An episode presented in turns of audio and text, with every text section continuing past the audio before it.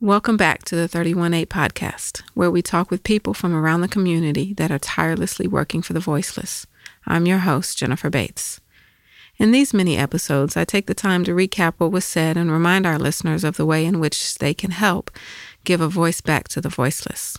This moves us from 31:8 to Proverbs 31:9, which says, "Yes, speak up for the poor and helpless and see that they get justice."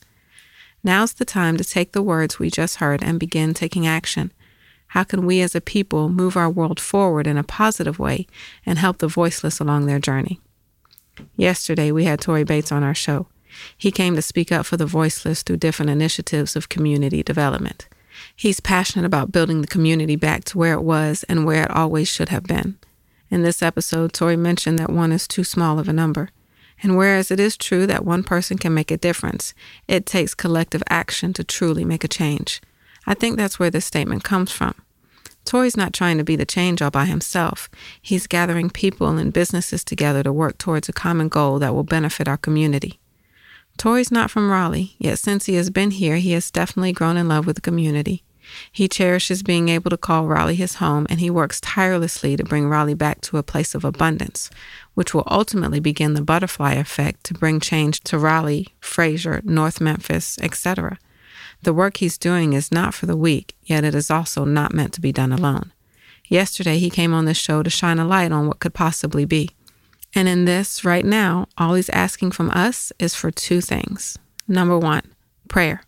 Pray for the work. Pray for the workers, pray for the community as a whole, and for each individual.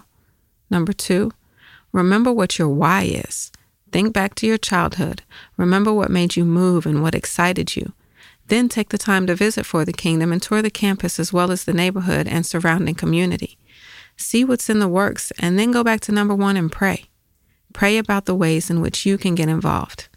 And then, of course, take the next step to get involved whether that's through the giving of your time or maybe through the sharing of your talent or possibly through the donation of your treasure.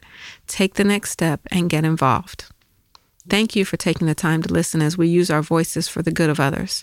If you would like more information about For the Kingdom or Tori, please go to ftkmemphis.com and check out everything that's happening. If you would like to reach out to me or you have someone or many someones you'd like to speak up for, please go to 31-8.com. That's 31 T H I R T Y O N E dash the number 8 dot com. I hope you feel heard today. We will be back very soon speaking up for the voiceless.